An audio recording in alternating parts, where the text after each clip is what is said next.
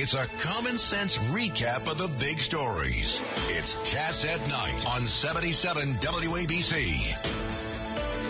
Welcome back to the John Catsimatidis Cats at Night show. Now to one of our favorite doctors, uh, Dr. Marc Siegel. How are you, doctor?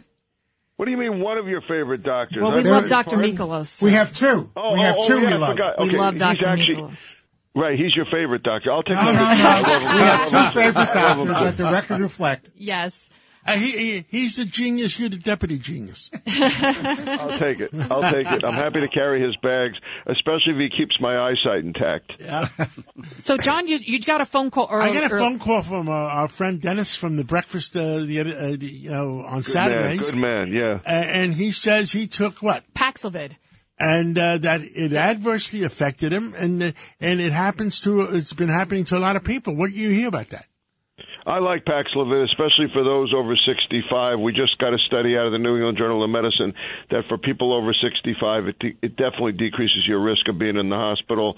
But it has a big metallic taste, and it can cause diarrhea, and it doesn't always give you the full impact, and it wears off. So it's not a perfect situation, but it does decrease severity. So I use it. I use it, but I use it in the right people. Now, I also think and I think I think you guys, especially John, agrees with this that the monoclonal and, and Mikolos agrees with Mikolos agrees with this too. The monoclonal antibodies are being underutilized. We the, the bebtelovimab actually works against this, and there's a scarcity of it, which is another one of the untold or only partly told stories of this administration. They haven't been great on the tools we need.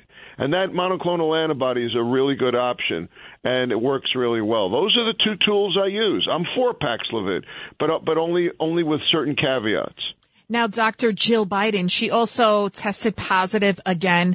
Are, these people even contagious at this point? Because No, not well- everybody is going to get tested of time, even But after. why she she is the uh, president's wife? Why isn't she getting antibodies? I don't know. Well, He did you ask? Uh, you did did. he? You did ask actually why the president didn't get the antibodies. I mean, I you know I I'm mind boggled over that. And her testing positive has to do with the point I'm making that the Paxlovid works, but then in the end it doesn't work a hundred percent, and the virus rears back to some extent. And uh, can she be contagious when she becomes positive again? Absolutely. monoclonal Absolutely. antibodies. Uh, President Trump got them when he got COVID.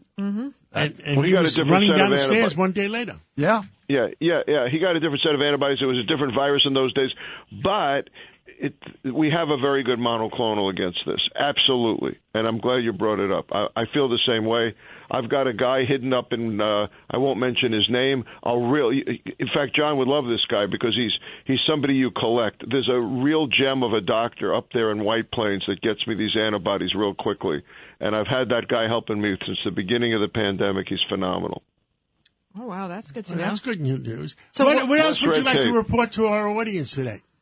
Well, you know, I actually wrote a piece in USA Today today about monkeypox and about how the CDC actually did some of what they said they were going to do.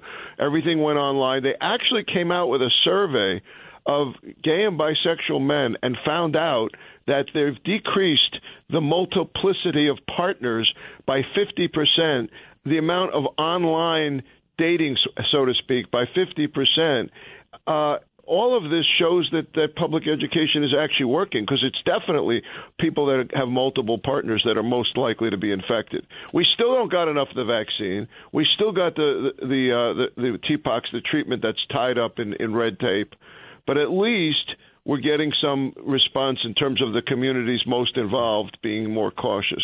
And I like that CDC is getting a little bit more, giving us data in real time.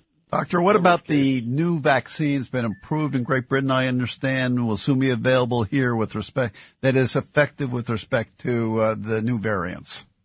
actually, for once, we're doing it better because the UK's vaccine is really against the BA1, and it doesn't have a lot of bang for the buck against the BA5. But Moderna is about to come out with one that that that will nail the BA5, and Pfizer maybe a little less so. But th- these vaccines are going to be available sometime in September, and so I think I think that th- that's the shot you should get, and I think it will help. And I've I've been I've been reading that uh, people that do contract monkeypox when they're diagnosed, they often have another some sort of other sexually transmitted disease. A lot of them are also testing positive for HIV. Yeah, that's that's for sure. And then there's the other pos- problem, which is how do we know it's even monkeypox? Because we're seeing a lot of syphilis that looks like it, and and herpes rashes look like it.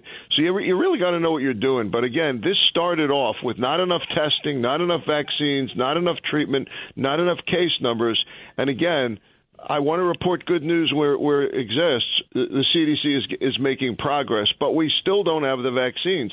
And you heard Governor Hochul say at, at John's breakfast. I mean, he gets the best guess, you know. And she said we don't have any vaccines here in New York, and we're the number four state.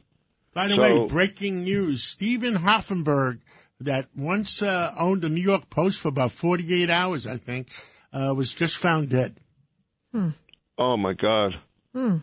I don't know. What do you think it was? We don't. Nobody knows, right? That's not the guy that was friends with uh, Abe Epstein. Hirschfeld got. I have no idea. Maybe he got the monkeypox. I don't know. that was a joke. Well, Dr. what it was. Siegel, By the way, we did you did you hear did you hear did you hear that the that the the lifespan of New of New Yorkers is down by about three two to three years over the pandemic? Yeah, down That's not a 76 or surprise. something. Yes, That's not a surprise. And you know you know why it they is? got better It's not- doctors in Hawaii. I understand. No, they got Miklos and me here. Come on now. the, best, the best doctors are here. Hawaii, they're, they're they're surfing. They can't you can't reach them. Their cell phone is in their pocket while they're out there out there on the surf. and Jaws, the, the the sharks are chasing them on the way in. Very tasty. But I think the reason that we're having a problem here in New York is the garbage in the streets, probably the rat diseases that the rats carry, and the fact that everybody was shut down and didn't, you know, that, that leads to, to a lot of drinking and not good for you. Thank you, Dr. Siegel. We're at the end of our time, and Judge Richard Weinberg and Ed Cox, uh, 10 years GOP chair, and Governor David Paterson, Lydia. And what do we stand for? Truth, justice, and the American way. God bless America. We need God's blessing. Thank you so much.